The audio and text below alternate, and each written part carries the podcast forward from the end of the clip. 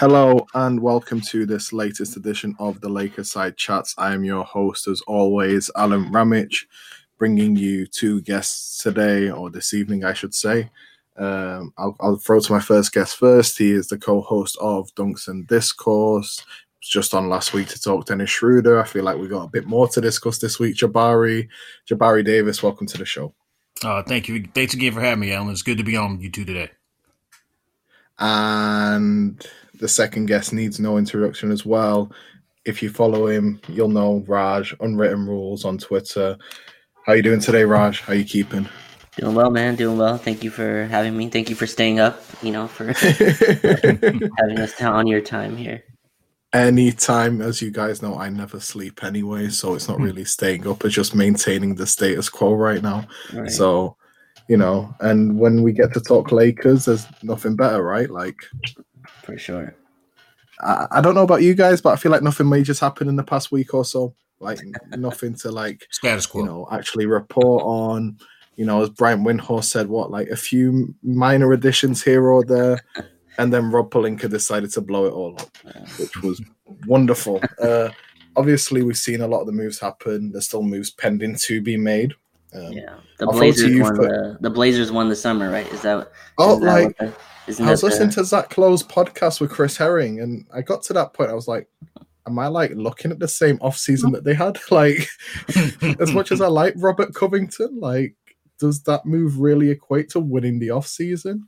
And then you have the Kings like declining to match Bogdanovic's trade, uh, so his offer sheet with Atlanta, and it's just there like am I the only one that's like looking at the rest of the league? Like, no one's really had a great off season. Like, mm-hmm. I don't know. I'll throw it to you, Raj, first because like.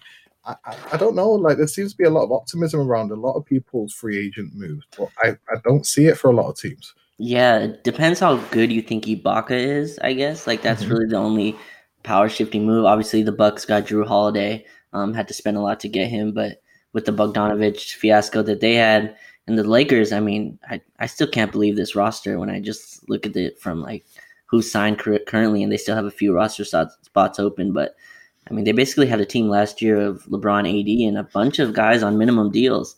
They flipped that to maybe the deepest team in the league, which really just doesn't make any sense. Getting Markieff Morris for the minimum. I mean, we'll talk about that obviously, but yeah, this this team is insane. This is, in my opinion, the deepest roster in the league. I'm sure you share a lot of the fa- same sentiments there, Jabari, with how much the Lakers have flipped their roster and just how deep this team is now. Yeah, without a doubt. You know, just to piggyback that, I'll I'll, I'll say it definitively. This is the deepest roster in the league, and and they you know they may not be done yet. You know, we will have to wait right. and see. The truth of the matter is, like, I think I even alluded to it on you know the last episode that I was on. Uh, th- this was this was the league's worst nightmare. You know, competency in the front office along with being aligned with, if not the strongest, one of the strongest agencies in, in the game, with two of the greatest, you know, uh, the greatest player to ever play the game, you know, whatever, you know, whether you have them in your top three, whatever, as well as one of the, you know, one of the greats of this generation. That's a, I mean, like, let's keep it real. Like, that's the reason why, you know, folks can't jump on the Denver bandwagon again this year. You know, we'll you know we'll see mm-hmm. you'll see you know what happens there. So naturally, people are you know, going to shift that attention that you know that uh, you know neckbeard blog boy focus uh, to a team like Portland. and and and you know honestly, that's not even a, a, knock against them because I did like some of their moves. Uh, you know, most of them. Uh, I I like what Atlanta did uh, you know, kind of to you, know, to your point about, uh, about what the Bucks did. It, you know, some of it was great, some of it obviously was terrible. But uh, you know, but even even with the Jrue addition, obviously they kind of mortgaged their future, you know, in, in order to hopefully slam the door shut with you know with Giannis. Uh, but uh, yeah, no, like it, it, it really boils down to teams or folks just don't want to say the Lakers just came off the you know came off of a championship and were the by far the most aggressive team out there and significantly improved. And, and I just listened to uh, Bill Simmons and Jackie MacMullan on the Bill Simmons show, and you know Jackie MacMullan saying that the coaching staff will have trouble coaching Marc Gasol was not a route I expected him to take, especially when you take into account that Lionel Hollins is on this coaching staff. Like, have people forgotten this? Like, you know what I mean? It's I know we're going to get into like the free agent moves and people who've moved on and whatever, but like I think some of this reporting is just asinine at this point. Like, do you know what I mean? It, it's stupid. Yeah. Like, why would Marc Gasol have a problem with his coaching stuff? I, I honestly don't get it. Like, yeah, and the thing is though, like when you usually when you have two superstars like this, you have to give up depth, right? That's the whole point. You're usually top heavy, like, kind of like the Lakers were last year, right? They didn't have their bench struggled at times, but now with like the deep deep roster, it's it's just an insane team that they've built, and it's not just the talent; it's the way it's fit. It fits together, right? Mm-hmm. Like we, we saw last year with the Clippers, they might have had the deepest roster in the league, but the talent really didn't mesh together. And now we'll, we still have to see, but just on paper, you can see how it fits well. They got and they filled like every hole that was there, which is just insane to see. On like before even free agency started, they filled their point guard position in Dennis Schroeder, and then you know once the Dwight Howard thing happened, they filled the backup big role, and they're still going. So yeah, this is this is a ten man, eleven man deep. Kuzma might be the tenth man now, which is just a pretty absurd, insane, yeah. absurd thing to think about. Um, but uh, yeah, this is this is a this is a great team. CA will not be happy with that Jabari, will they? Like, hey, they're gonna get over it. They're gonna have to get over it when Kuzma's, you know, the you know the showcase, you know, showcasing his talents in New York. They'll be happy. and I'll just throw to you first. You know, obviously we have alluded to some of the moves that the Lakers have made. You know, the main additions being uh, Markieff Morris back on a veterans minimum, KCP on a three-year, forty million re-signing. Then obviously we have the additions of Schroeder in a trade, which we obviously touched on last week. Then we have Wesley Matthews on a 3.6 million one year deal, which I think was a home run there for the Lakers. And then the most surprising move of the offseason so far being Montrezl Harrell. You know, it, has been, and then obviously, last but not least, Marc Gasol signing on a two year, $5.3 million deal as well. Uh, what deal stands out to you the most? Which deal do you like the most? You know, just maybe from a stylistic standpoint, from a personal standpoint. Uh, yeah, I'll just throw it to you, Jabari. I mean, you you you kind of went into it before the show that you know because the truth of the matter is they addressed you know just about all of their weaknesses. I mean, you know, the question could still be out there in terms of you know getting another wing defender, but in turn, you know, but specifically most of the holes that they had, they you know they addressed with every move. So all of them have, been, have really been pivotal uh, for me, you know, kind of what you just you know you just hit on the surprise of the hero move. The you know like Trez. I, am not gonna lie to you, I did not see that coming. You know, in fact, I, mm-hmm. I was all over the I was over the timeline dancing, talking about Ibaka, you know, talking about you know Jerry, you know Jerami Grant or whomever else, you know, the, any of the other names that were out there, and that one came out of left field. So here's the deal while I know a lot of people tried to poo poo that situation specifically based on uh, a guy returning to the bubble after a death in the family, you know, playing for a team that very clearly, as a unit, didn't want to be there in the bubble for whatever their reasons were. Uh, if, if we're going to just, you know, throw all the goodwill away, you know, based on that, you know, I, I guess.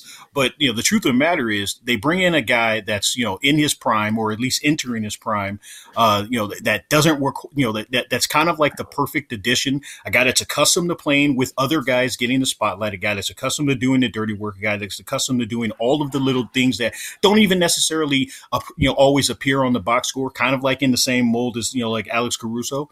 And you took him from one of your rivals. Cause I don't give a darn what they say about, you know, like, oh, you know, we didn't want him back and all of that. You took one of their better rotation players from them. And that's always going to be a win in my book. Yeah, definitely. And I'll throw to you, Raj, because I don't know about you, but I feel like Montrez over the past few months has gone from being like I thought it was overvalued at like the 20, 22 million that people were like mm-hmm. projecting him. But to get a player of his quality and nine per or nine and a half or whatever it is, like you know, whatever the figures end up being, like I think it's a steal for the Lakers. Like I I, I can't see it any other way. Like yeah. I honestly do. Hundred percent. And if you remember, like, what did the Clippers give up to get Montrezl Harrell? It, it was in the Chris Paul deal, right? Yeah. So it's not like they wanted to lose that for nothing. They can say whatever they want. Like Jabari said, they developed him. We saw how that felt. I mean, Zubac got taken to the other side for mm-hmm. pretty much nothing. We can we don't need to go back to that, but like it's not Mike Muscala. yeah, it's not it's not great to just lose you know players like that for nothing. And yeah, he was marketed higher, and he said he had um, offers elsewhere. And even going into the bubble, like no one was really talking about him as like this big liability. I think that I think Pete has gone into this as well in the timeline. Um, that he was kind of played out of position a lot of mm-hmm. times. He was guarding Boban for reasons that doesn't make sense. He was getting mm-hmm. switched on to Luka. Um, just their defensive coverages didn't really make a lot of sense. And Clipper fans, the five of them on the timeline, have decided that he was the, you know, the reason why that um, they've lost. They've just pigeonholed him as the primary reason, and you know he does have defensive holes. You don't get a player. There's a reason why he signed for nine million and not twenty two million, right? There are holes there, but you know you upgrade the coaching. Uh, Frank Vogel, I think, is a better defensive minded coach, putting him in better position to succeed. And and if you remember how they talked about Dwight Howard when he signed here, he was you know he was he was not who he eventually became on, on, the Lakers. So I'm sure playing next to a guy like Anthony Davis as well will help him a lot on that end. And that guy's just an offensive monster. I mean, he attacks switches. He he go he has like crossovers, dunks. Like it's insane uh, to pair that guy now on this bench. And like you said, you know, I think the coaching staff had a lot to do with Trez's, especially his inefficiency defensively, because like we've seen it, like not many people can guard Nikola Jokic one on one. And then you put a guy who's barely 6'8, 240 on him, like what are you expecting to happen? Like that's mm-hmm. that's my reaction from watching all the tape and stuff on, on the Clippers because I, am sad and having I'm basically have time to watch all that now. Mm-hmm. Um, it's there like, you know, what did you expect? Like they should have played Zoo more, but then that's the Clippers' problem and not ours. And good luck to him. Raj, I'll throw to you. And obviously we touched on Trez just then. Another guy who, you know, really stood out for you in this free agent class because there is a lot of them. Like every, you could pick any any of the five or six. yeah, he wasn't obviously a free agent. We traded for him, but like Schroeder is my favorite one. Um, I know you guys did a podcast on it, but like that that guy, he solves like all of our kind of half court issues. Um, last year, we would play a lot of Rondo AD on the bench, and it'd be like a pick and roll, and then you know teams would switch or go under and drop, and he just demolishes drop coverages. Um, Schroeder dropped 31 on the Lakers in November, um, and he was cooking everybody. They had Dwight Howard, JaVale McGee, even Alex Caruso switched on him in the fourth quarter.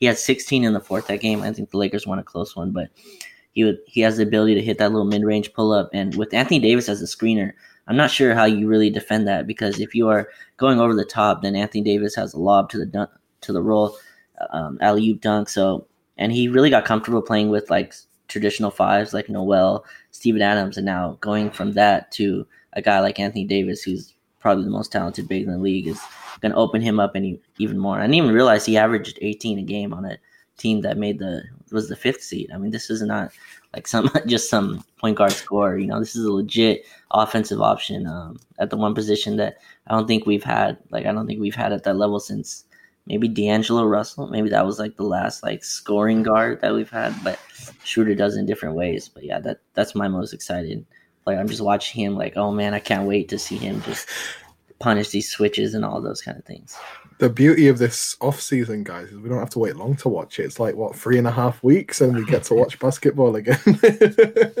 Hell, like, we'll be in camps in two weeks. Yeah, that, that's what makes sense. camps next week, isn't it? Yeah, yeah. is it? Jeez. Jesus, yeah. that's what I'm saying. This condensed off season, I could do with this. Like, this is great. Mm-hmm. Um, the guy who I'm most excited for, and it's more for sentimental reasons, is it, doesn't the world feel right have being the Lakers having a Gasol on your team? Like it just feels right. It, we've come full circle. Mm-hmm. Marc Gasol, I think, especially for guarding a, a Jokic or a Nurkic in a playoff series, I think that's a top three guy that we could have brought in to guard a big traditional center like that. So having him on board and then his playmaking ability, we already know the Gasol brothers, how awesome they are as playmaking bigs, and then the, his free point ability, which had just come on leaps and bounds in the twilight of his career, and playing alongside LeBron and AD. I think you know, I think a a opens up the floor for both of them so much because you're basically pulling the center away from the basket because you have to have a guy on Marc Gasol now. It's like you don't have a choice. I mean, not counting the the bubble play because I think the bubble was just an experience in itself. You know, like we mm-hmm. saw T.J. Warren be like Michael Jordan levels in there. So let's not take the bubble into much account. You know, as, as great as it was for some people and as much as I enjoyed it, but like Marc, man, I'm so excited about that move. And the beauty of it is, he won't have that big of a role, so I think he'll be well refreshed and ready when the playoffs come around. Uh, yeah, and like I see a lot of people come out and tell me that we still need like a rim protector because we lost JaVale, right? But Marc is a rim protector himself. He's just not like the shot blocking, jumping mm-hmm. style. he's like more of like the verticality and his defensive IQ is just insane. Him and AD would probably be the smartest like front court in terms of defense. Um, he's lost some athleticism, but like those those two together on the back line communicating and I can't wait to see him play with Caruso because Caruso just yeah. loves playing with guys who are like super smart who know how to find him. That's there's no like coincidence that he plays well with LeBron because LeBron's never gonna miss you on a back cut. Le- LeBron's never gonna miss your your screen that you did, and Marc Gasol's in that same mold. So having two of, I think that's the best passing like front court as well. It's just uh, he's he's a great pickup. And, and Jabari, I was want your thoughts on it as well. Well, I was just gonna say, just to piggyback that, like you know, I see a lot. Of, I saw a lot of the same reaction, at least the initial reaction, and you know, I made I made light of it on the timeline as well. As soon as it was kind of announced that, hey, you know, R.I.P. to how you know NBA Twitter considers you know Marc Gasol, because the truth of the matter is, we know what that's about. Like, yes, is he 36 years old? Of course. Can are you, you know, can you expect 2012 Marc Gasol or 20 or 2014 Marc Gasol? No, you probably shouldn't do that.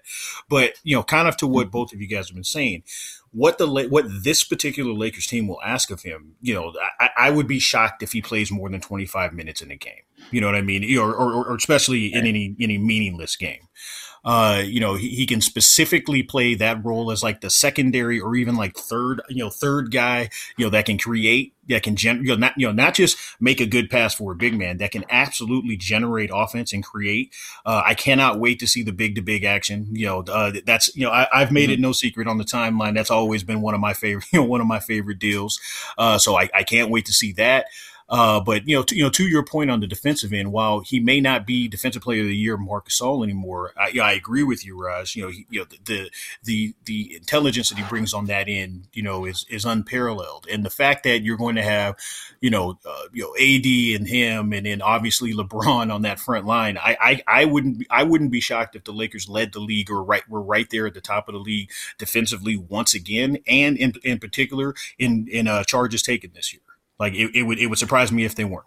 So I, am really excited. You know, I, I really cannot wait to see this this team you know you know kind of grow together over the season. And it brings us up beautifully because you know we did touch on the Lakers being the deepest team in the NBA, but I think it brings some. I think it brings some really good problems because like you're looking at a team that I'd argue is 11 deep if you count Talen Horton Tucker. It's yeah. really, real, and you know, like I don't remember the last time.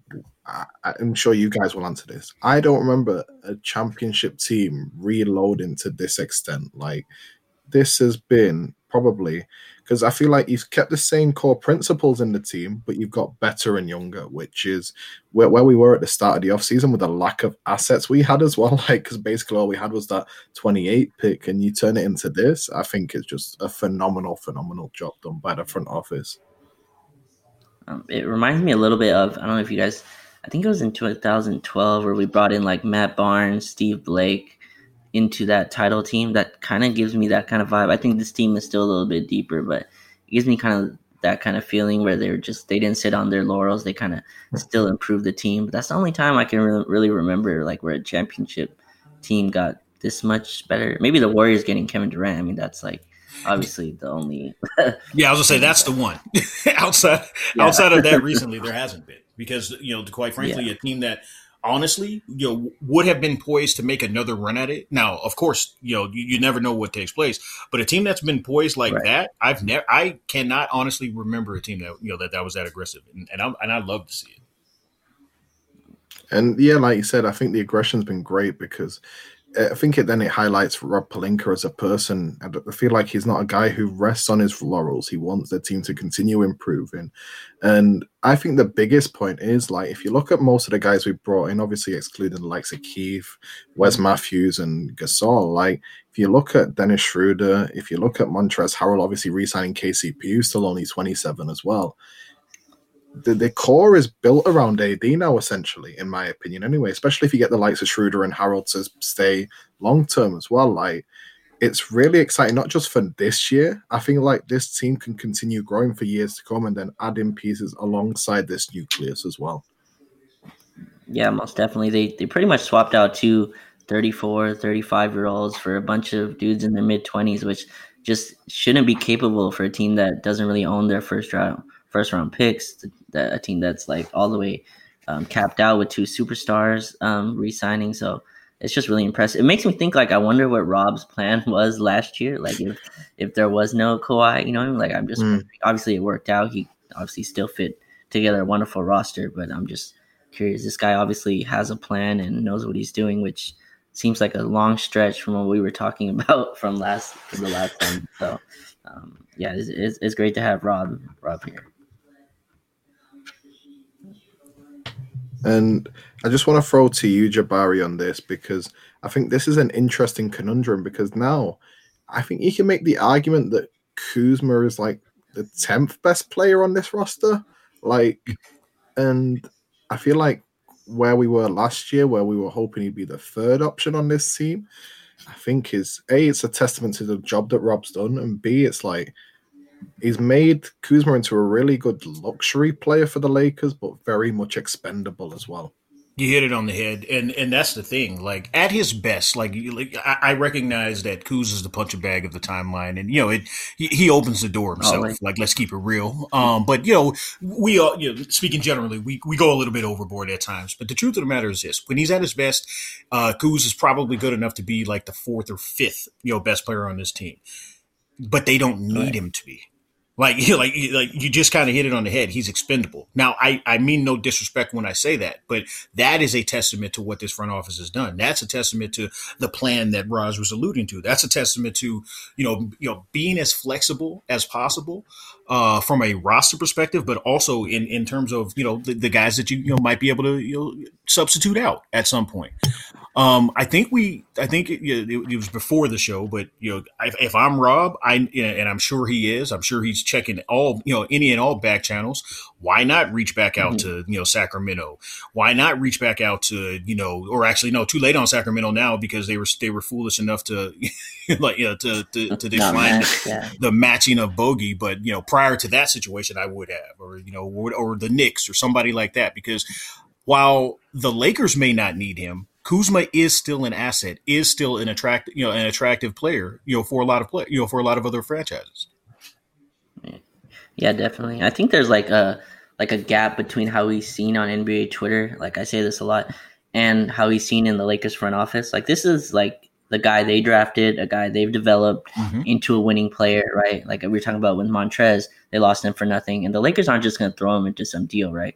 Yeah. I saw like people saying they should have sent him to New York and obviously, New York was never sending back Mitchell Robinson. Lakers Twitter is just sometimes. no, it's just us being greedy. No, but like you know, yeah, like people wanted to send um Danny Green and Kuz for like Marcus Morris at the trade deadline last year, and I was which is crazy. Which I just I was like, first of all, the Lakers are not just dumping Kuzma because he's salary. Like they they don't see him that way. Like they see him as a guy they're developing, and he's developed into a winning player, which is just not does not happen for 28 picks. Like they just don't. Like 28 picks rarely even get to their second contract. You know what I mean? So um, I think he's seen, he has obviously his stuff that he does on Twitter takes a lot of attention um, off of his game sometimes. But um, yeah, I think, I think that's what happened with him. I think he'll be on the team and he'll be, he'll have to defend and hit corner threes pretty much, which, which will be his role. Which, you know, if he accepts that role, that's the only that's the biggest reticence I have with Kuz at this point is whether he accepts that role. If he accepts it, I feel like this could be a really, really big year for him because we've seen glimpses of it, especially in the bubble before the Denver series. And I feel like in the Miami series, he did really well defensively at times as well. He's becoming a guy that you can rely on defensively to guard wings. Like he really is. But it's like what you said. It's not just NBA has this per- Twitter has this perception in the front office. Yeah. Kuz, ha- I think, has this perception of himself oh, compared to sure. what he is as well. And I think that's the biggest thing with Kuz that doesn't help him like, like I, I got to keep it real. I know you, Jabari, you, you wanted to jump in. Yeah, my bad. I got to keep it real with both of you guys. I think, to, I, to be honest with you, I think you you are going to have to. Speaking generally, you are going to have to move him because while he was willing to accept mm-hmm. that role and willing to do that, you know, for that first you know championship run, uh, specifically because right. he didn't get paid like other people, and he's looking at other folks getting paid. I, I am not, you know, right. I'm not justifying it, but I'm saying if I were him, I would under. I, I could see the, you know, I could see the mindset of, hey, look, I got to go out there and get my numbers. I got to go out there and get paid. Now, I'm not saying he's going to completely throw all team strategy aside or anything of that nature. and maybe he he might prove me wrong, and he may come out and literally just be the perfect role playing guy.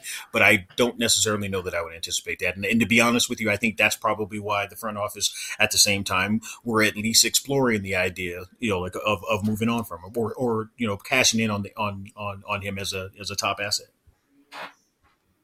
No, and it's understandable as well. Like, mm-hmm. you know, it's a guy that, you know, in his contract year, we've seen the NBA, like we've just seen it with Klay Thompson, like, you know, two back to back injuries in your career, I hope isn't done for Klay, but in effect it is. Like, you know, it's sucky to say, like, I really hate saying it, mm. but like, you know, having a ACL then an Achilles tear right after is like it's yeah. basically the curtain call for most players. Yeah. Like, you know, first of all, like get well soon, Klay. I hope he does come back. But like that's and he's in a contract here where like you know he's not Klay Thompson, like he's not KD where he'll still get a max deal off it. Like you know what I mean. So I understand why he'd want a bigger role and to show so he can show out, but at the same time, like you're on a team without LeBron and AD.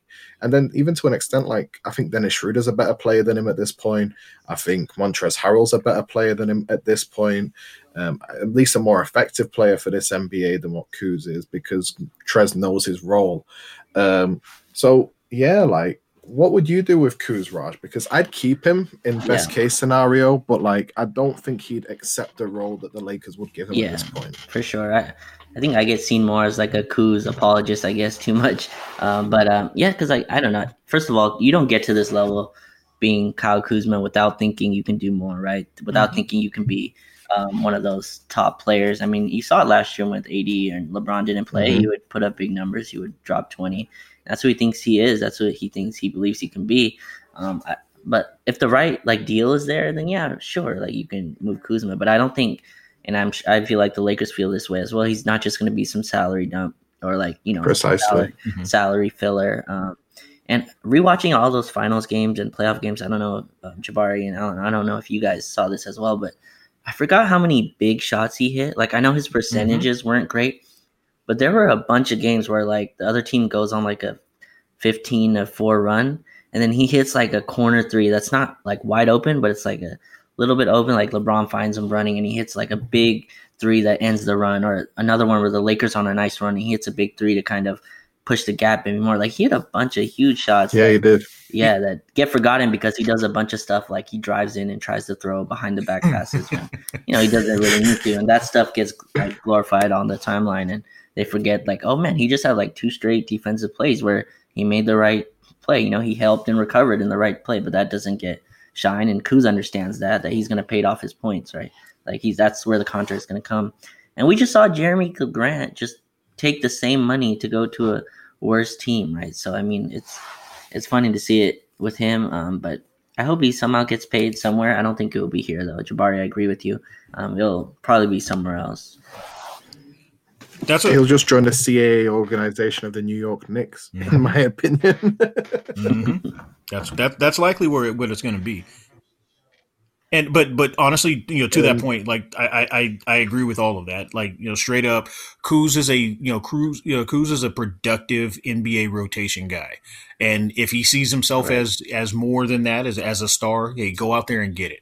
You know, I I I, I have right. you know there'll be no ill will this way, but I also agree you don't just dump him. You know, like he's too you know too good of an asset right. to just dump. So, right. Yeah, and that's why some of the debates on Twitter are stupid as well. Like at the same time, like yeah. you don't just dump a guy like Kuz who has so much value to the team. Yeah. Like you know what I mean? especially at the contract he's on, because realistically, you're not getting a player as versatile and as dynamic as Kuzma is at the age he's at for 3.5 million or whatever he's on. Like I don't think people realize that aspect of it either. No, you get a, opinion. you get a Mike Muscala if you do if you do something silly. let's not bring back PTSD, Jabari. Like, let, us let's, let's shut the door on Mike Muscala completely. All right, Mag Mike, go back in the go back in the closet. we talk about Muscala or Porter there. hey, man, exactly. Maybe it's something in the name. So just want to move on to um the the fit and the rotations and guys that you know we still have three roster spots open. Uh, Raj, is there anyone who's sticking out for you right now that the Lakers should add uh, as a guy who maybe could bring something else to this roster? Honestly, like I've been enjoying this roster so much. Like it's been tough for me to look outside. It's funny because when we mm-hmm. got Marcus Gasol, I was like, we got Marcus Gasol, and my mentions fully like, now let's go get Dedmon. I'm like, let's enjoy Marcus Gasol. Like, you know, like what are you doing? Like, yeah, go get Dedmon now. Like, you know what I mean? It's, it's funny to see. Um, but I like him. I, I would like one more big. I don't really know who um is going out there, but I would like one more center, I guess, and maybe a one more like ball handling guard at the end of the rotation. Uh, bring back Jared Dudley. I think that's I think that's pretty much going to happen. Um, at least the way Dudley talks, he says a lot of we and uh, stuff like that in in his mm-hmm. conversation, mm-hmm. like he's already on the team. So, um, but yeah, that, I think Dedmon would be a nice pickup. I think he got waived today, right, by yeah Detroit. Um, so yeah, I think he would be a good good guy to pick up. But man, I think I think this roster is ready to go, honestly. But uh, three more spots open. Let's see what Rob Rob does with these as well touching on Dudley, um, Wes Matthews did mention that he recruited him pretty hard to join the Lakers. So that, mm-hmm. that tells me that, you know, Dudley either plans to stick around as a player or some capacity, but I don't think he's ready to retire yet. So, you know, I think Dudley is a foregone conclusion. Jabari, is there any name that sticks out to you? And why should it not be Pau Gasol? Look, I love Pau Gasol. Ultimately, if they ended up signing him, you know, I would I would be happy for him. I yeah, he's not going to be a rotation guy because he's just not that anymore, and that's okay. Ultimately, I would I, I want him to retire in, in a Lakers jersey regardless, they're going to retire his jersey. He's a Hall of Fame guy that you know was a part of you know mm-hmm. three three uh, you know finals runs that won two. So like that's that that's out of you know that's neither here nor there. But the guy that I would like because I'm greedy because I always want to find like that you know that you know that bargain basement guy. I want Nicolas Batum. I recognize he's been utter utter garbage, you know, or played like utter garbage. Let me, you know, clean that up because I do think we get a little bit loose with how we describe grown men. Uh, but he, you know, I know that he, you know, he hasn't fulfilled or lived up to that contract in, in Charlotte. But let me be honest, that's Charlotte. Like who, who, who's going to Charlotte and playing well? Who's going out? You know, it, it, once he got paid, he basically seemed like he was like, okay, we we here we go. Uh, give you know if he's if he's willing to take if he's willing to take a veteran, you know, minimum contract, I think you I think there's still some game there. Yeah. I don't know what Charlotte is doing because they waived him, right? So it's like a nine million hit on their cap for like the next three years. But I mean, if you could have you could have told me Nick Batum's been averaging fifteen a game like the last three years, I would I would just believe you because I have not seen too many Charlotte games. I don't think. Um, I'm not sure if he's been playing or not playing or um, what he's doing. But he fits the mold of like the archetype. He's like a long wing who can play make. Um, there's a reason he got 27 million a year for not too long ago, like three years ago. So that'd be an awesome pickup. It's kind of like a, a, low risk, high reward um, mm-hmm. kind of guy. Like Dwight that'd, last year. That'd be a fun guy to get. Exactly. Yeah a guy that I'd look to potentially add as like a, a wing type player, a young guy, no less, is a guy like an Alonzo Trier, like a guy that you can mm-hmm. like buy low on, but like mm-hmm. a guy that potentially in a couple of years, if you develop him like with Phil Handy, who I think is probably the best player development coach in the NBA right now. Um, I think as a, another guy there that you know alongside the likes of Caruso, THT, that could end up being a really, really high impact rotation player for this team in a few years if he develops. And I didn't get New York like waving him a few months back because it made no sense from like his. I think he was. I think he was a good rotation player for him whenever he played. Whenever I watched the Knicks, anyway, which wasn't often, like, but you know, but yeah, like uh, that's a guy who especially being a young guy and you know it's hard to find high value young guys on the minimum I think is a guy who's worth a flyer if nothing else for the start of the year. Like, I don't know what you guys think about it, but I, have I've liked Trey since he entered the draft. I really have. Yeah, I've seen a lot of draft guys are really high on him too. Um, he went undrafted, right? Is that mm-hmm. right? Yeah, it was at Arizona. Yeah, yeah. Yeah, and he signed like a long term deal with New York pretty early. Um, but again, I don't know what they were doing over there. I think that was before Leon Rose took over, was it, or was it after Adam? I think, no, I think, I think that was like his first move. Yeah, like that's the first thing he yeah, did. That was like his big, first big move. okay, yeah. So yeah, it's kind of weird that he just got cut out the rotation. I think, um, which was strange. People are like, "Why isn't he playing?" So I've, I'm not sure, but yeah, he seemed like a good like scoring guard. Like he's a uh, he's a high high volume scoring scoring guard. Yeah, he's got length. He, yeah, know, so he, he, might he might turn into a defender as well. I, I you know, e- as much as I would like Batum, to be honest with you, the smarter pickup you know would probably be mm-hmm. Trier. So that's a good that's a good call.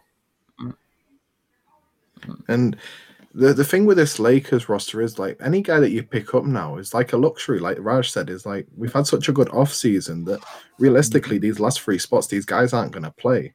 Like, yeah. so can you convince like a Dewayne Dedmon to be like, I know you're getting 13 mil off Detroit for this year, but like at the same time, do you do you want to come on a championship team and play zero minutes? He had that experience in San Antonio when he was there, like mm-hmm. before he exploded, like you know. So I don't know if he wants to do that at this point in his career, whether he wants to go play a team. I don't know where he'd go that would give him big minutes at this point on a contender.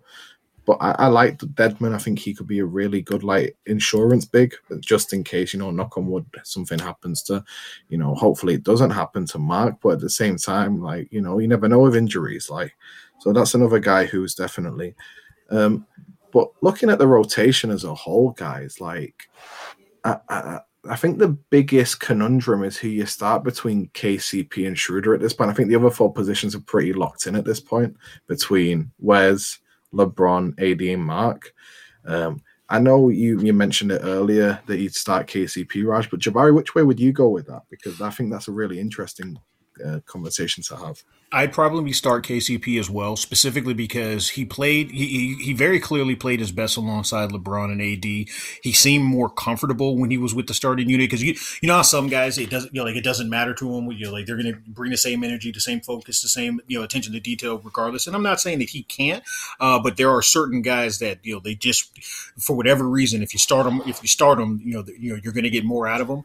Uh, I would probably go that route specifically also because Dennis is, is accustomed to you know, uh, you know being a secondary guy, and also I'd like to spread out some of that playmaking. So yeah, like you know, while of course LeBron and Dennis will see the court at the same time at, at various points in the game, um, I, I, think having Dennis in that second unit, you, you're really looking good. Yeah, and I had Kwame on the on the show last night, and. Uh, Kwame, we, we, we made a we, we were discussing it, and it was like our backup five of Schroeder, Caruso, Kuz, Keith, and Trez. That makes the playoffs in the East, right? Like, I'm not even joking when I say that.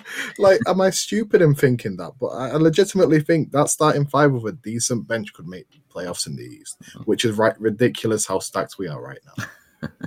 yeah, that's probably better than what Charlotte, New York, all those. Uh, Washington, maybe. I don't know. It depends how good Wall is coming back, but um, yeah, that they'll definitely fight for a playoff spot for sure. And also, like I like the defense in the starting lineup with a uh, KCP. Um, mm-hmm. Allows them to continue what they did last year, pretty much just filling in Marcus Gasol, right? Um, so then it's yeah. a lot more continuity, and then that bench can build their own kind of continuity there um, with all the new pieces, just fitting in Caruso and Kuzma and Markieff, and um, then obviously, um, I, I, but I expect Schroeder to close a lot of games um, uh, going forward. But yeah, I would like to keep KCP, and they just paid KCP right, like thirteen million dollars. Yeah. Are you gonna are you gonna keep him? Help to keep him in that starting lineup. Well, then you have THT off the bench as well. Like I could easily see us go like eleven man rotations to start the year, especially with like Bron. I think Bron's going to take. I, if he's if he's not going to take a lot of games off, he's going to take a lot of minutes off, especially at the first few months of the season. So I'm really excited to see these guys develop. You know, in, with this chemistry because I don't think chemistry will be an issue again um, with this group because I've especially listened to like Wes Matthews today on Spectrum and ESPN and listening to Trez yesterday they seem like high character guys who are just ready to play and it's the same mold of players that Rob targeted last year. You know, as talent aside, he's targeting players that are more highly motivated to show out. And you know what? It's it's a really good model to have for these guys because I think having that extra motivation with a championship roster, it just I think it propels it to the next level where like I'm looking at the top tier and I know Milwaukee got slightly better from last year because I like Jrue more than I like Bledsoe a lot more. But like I don't see any team, maybe Brooklyn if KD is KD. Mm-hmm. Um, but I don't see any team at this point, at this junction, obviously, yeah, anything can change in a 72 condensed season. Um, I don't see any team like really challenging the Lakers. Like I really don't, and that's like a crazy thought to think like where we were before we traded for AD like 16 months ago. Like it's crazy. Man, this team this team looks good. it just it just does. It's it's a deep roster. Obviously, you don't win titles on paper, but it just it looks like that's where we're headed. I was just going to say, like, like, there's no such thing as a paper championship. If that if that were the case, you know, the Clippers might have gotten it last year. But and you know, and of yeah. course, it's a matter of you know your luck with the injury bug, you know, how the coaching staff puts them together, you know, how the pieces all fit, you know, once you actually do see them out there. But the truth of the matter is what this past season did for me was it instilled some, you know, some good faith in this, you know, in this staff's ability to, you know, to put the put people in positions to be successful. In this group, in the core group's ability to, you know, kind of, you know, subjugate their games, you know, when needed, you know, it, for the betterment of the team. So, yeah, man, this is very exciting. Like, I, I don't want to come across as just you know three Lakers homers, even though you know who cares. um, but you know, truth of the matter is, on paper, they do look da- they they look damn good.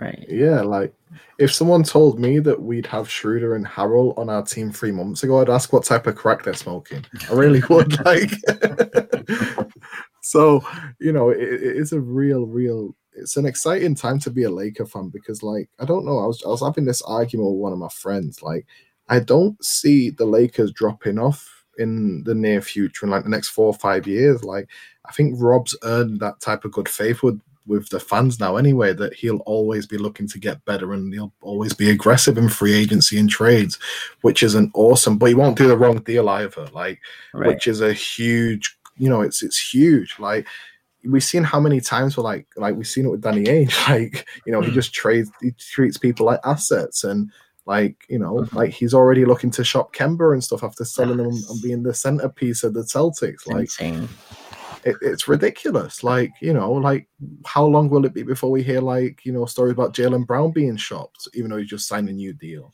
Right. Or like, you know, in a year's time, if they if they don't get to the conference finals, will we hear about like Jayson Tatum, like, you know, being shopped around? Like, you know, as, as stupid as that would be by the Celtics, but yeah, it's, it's funny we did a whole podcast and we haven't brought up LeBron James yet, but uh, oh, and, and, and loosely brought up AD. Yeah, like, yeah, who's still on this team. Um, but man, it, what what this roster kind of allows, what I've been thinking about, because like I mean, we both agree LeBron was still the best player in the world last year, yeah. right? He's still the best player in the world all the way up till October, which is just hmm. uh, pretty insane. But what this allows, like, even if he does drop, which there's no evidence at all that he is going to drop at all, but even if he drops from the best player in the world to, let's say he drops to like the third best player in the world, the gap in now rosters allows him the talent to do that. Um, last year, I'm not sure if he dropped was the talent uh, gap between the Lakers and other teams enough to where um, the Lakers could still be this dominant team. Maybe they still win the title, but they might not be as dominant as they were. But like for now, the the roster and the talent around him, he doesn't have to be the best player in the world, which he still probably is, but he doesn't have to do that. And then obviously Anthony Davis ascension. I think we're gonna get a crazy Anthony Anthony Davis year. Um, no pressure anymore. None of this he can't win. He doesn't do it in the playoffs. All that is all thrown out. Thrown out. He can just go and hoop. So I, I just want to bring those two up. well, I was just about to say, like, I don't know. I was gonna throw it to you, Jabbar, because it just popped into my head because I honestly believe that AD will be a front runner for the MVP because I think LeBron will I don't think he'll take the season off because he, LeBron doesn't do that. But I think you'll see him, especially for the first few months, not care as much about the regular season as he did last year, which mm-hmm. you know mm-hmm. he's all entitled to because he's almost 36, and you know we need him to be the best player in the world in June, yep. not in January. I don't care about him being the best player in the world then. So like, unless like Lakers spite gets in the way, I'm thinking AD being a monster could lead to him winning his first MVP, which I think would be well deserved as well because he's the best big in the game, and I, in my opinion, he's a top three player in the league at the moment now as well. Listen, if AD shoots the way that he shot in the bubble, it's not going to matter. Like, like let's just keep this real right here, right now. if AD shoots that way, he'll be the MVP. The Lakers are going to repeat, and it's not going to matter. I don't, I you know, I'm not going to go you know so far as to guarantee that because you just don't know. Like you know, that could have been an anomaly, or it could right. it could fall somewhere you know in between, which is still a very formidable player. the, you know, to, to Roger's point, to the point that you just made, the Lakers won't need LeBron to be, you know, they it doesn't matter whether he's the top, the top player, or the third best player, or the fifth best player throughout the regular season. Right. What they need and what this roster has given them is the ability for him to just be a top guy, like a top 10, top 15 type guy on a lot of nights and just be healthy when you know when you get to the postseason. And a lot and a lot of the reason why that's going to be beyond the depth is because I also I you know like the two of you, I anticipate this being another big year from AD. A, a statement year. Like he he made all types of statements all throughout that bubble, you know, all throughout the postseason. But I think we're going to get, you know, that that, that same type of year from him this year. You know, maybe it's not, you know, 55% from three point, you know, from the three point line, but you know, pretty darn good. And uh, you know, like you, I do anticipate the same type of, you know, the same type of uh, success. Yeah, and Jabari, if if AD is hitting jumpers like he did in the bubble, it could be us three, AD and like you know Le- LeBron, and we're gonna win the title. Like there's there's no stopping that if he's hitting mid range jumper. He was hitting like KD level, just pull up jumpers in people's faces. So I, I agree with you. If he's hitting those, then just shut the shut the season down. Like Well, that's the argument I use. Like, there's no one in the league that can guard AD because if you put like a smaller, quicker guy in him, he'll just overwhelm him with power. If you put a bigger guy in him who's slow, he'll just he'll kill him. Like, and he's like that pull up he's got now. I think I don't think it's an anomaly. That I think mm-hmm. that's easily repeatable. We saw it enough last season, even pre bubble. day. I think he's got that. I think the three point shot is there as well. Um, I, I, think he'll be more streaky than anything else. But I think he'll go nights where he'll go like six for seven from three, and then he'll go nights where he's like oh for 5 mm-hmm. But like yeah. the main thing is, is like I think that he's in the right position to like with Vogel as well. I think we not going like the entire podcast and talking about how great a coaching staff we have as well. Like, um, I think Frank Vogel is probably. I think he likes it this way, though. I think he likes going under the radar. Yeah. But this guy, in my opinion, should be talked about with like the Erik Spoelstras of the world, with the Quinn Snyders, with I think he's a better coach than Brad Stevens, but I don't think NBA Twitter's ready for that conversation yet. um, but like, yeah, like I think Frank Vogel, the job he's done with LeBron and AD, and now I'm so excited to see this group defensively because I think this will match the way he wants to play basketball a lot more defensively. He's got a lot more younger, athletic guys where he can just shoehorn them into AD and Marcus at the rim, and I think it'll be so great to watch. Yeah, and he, he lives in the film room, right? Like he's just a guy that studies the tape. He's all about basketball. Um, his game plans in the playoffs were just so great. What he did to Houston um, should be you know memorialized forever. Um, just grabbing Harden every single time, and then being able to adjust right, going to uh, in the Denver series, having to go with a Jokic Murray kind of uh, defensive coverage. That's way different than tr- defending a Harden um, screen roll game or isolation game. So it was really cool to see him adjust, and I'm excited to see what he does with a guy like Harrell. You know, we talked about earlier his defensive shortcomings, but that's a guy that has these defensive like skills if you know how to like mold them and put them in the right way. The guy has speed.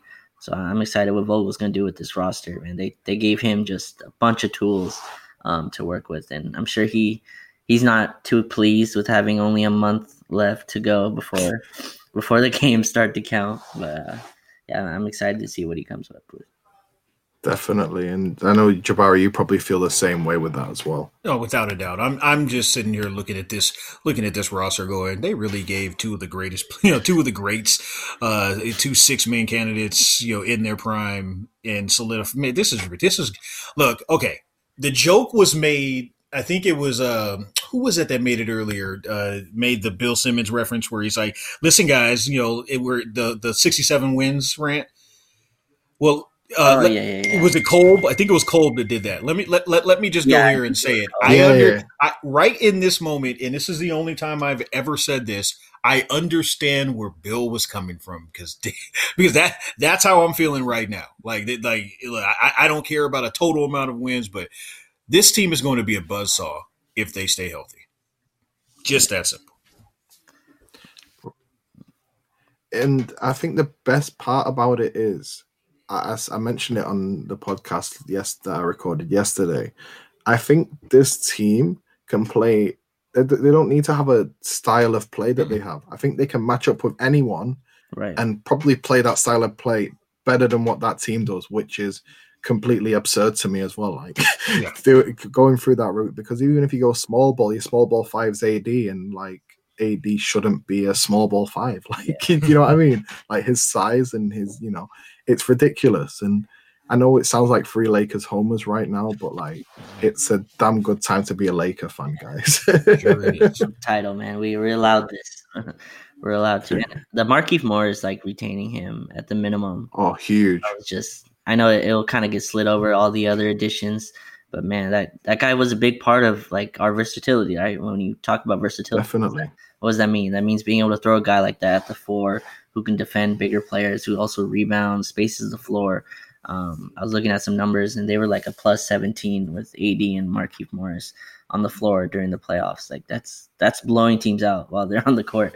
Um, so I, I was so glad to have him, and then obviously Wes Matthews at the minimum as well. Just just adding to it, um, replacing uh, Danny Green's uh, and Avery Bradley's um, leaving. So, man, I'm I'm I'm hyped for this season. Do both of you guys have younger siblings? Yes. No, I'm only child. You're an only child. Okay, all right. Well, it, this is what. Shout out to the Clippers for being like that younger brother that you know you come home from work hungry, tired, and he's got a sandwich just there waiting for you, like or whatever whatever your favorite meal is, because that's what they basically did by subsidizing the money, you know, their Morris and, and making it so that our Morris can accept you know such a low rate. Shout out to them because good looking out. It was, it was a long day. I was tired at the end of the day, and they you know they have my favorite sandwich just waiting for me. Good looking out. I was about to say, like, Steve Ballmer just inadvertently let Markieff Morris run it back. Like, oh, God bless you, Steve Ballmer. Spread the love. Especially after he tried to do so many under the table deals last year, but let's not get onto that allegedly. um, yeah, so I think I think that's a great point to end on, guys. I think you know I think we could talk probably for like another two hours about the versatility of this roster, like looking into different aspects and stuff. And I'll leave that for this season because once we see it transpire, I think we'll get even more excited about it. Thank you guys both for coming on. Raj, I'll throw to you first. Where can the people find your work? Where can they follow you, etc., etc. Uh, yeah, thanks for having me, Alen. Again, uh, it's great to be on here with you and Jabari uh, at Twitter is at Unwritten Rules. Uh, last E is a three. I have some stuff up for Lakers outsiders and stuff like that coming out, and some videos and things like that. Let's go. and Jabari, as always, a huge thank you. Where can the people find you? As I always say, and I absolutely mean it, the pleasure is mine, Ellen. I do appreciate it. And Roz, it was great. It was good to pod with you again. Definitely appreciate your time. Um, I'm easy, Jabari Davis, NBA uh, as I always say, Dunks and Discourse is dope, and you should listen to it. I, I agree. And Josh Eberly, while he throws up yes. some silly points about the Lakers sometimes, is a great mm-hmm. dude, and you should follow him, yeah. like as well. I think I think I think that that podcast is fantastic, and you both do great work on there. So respect to both of you for that. Thank you, um, thank you guys for listening. Please stay safe. We are still in a pandemic. Take care and go Lakers.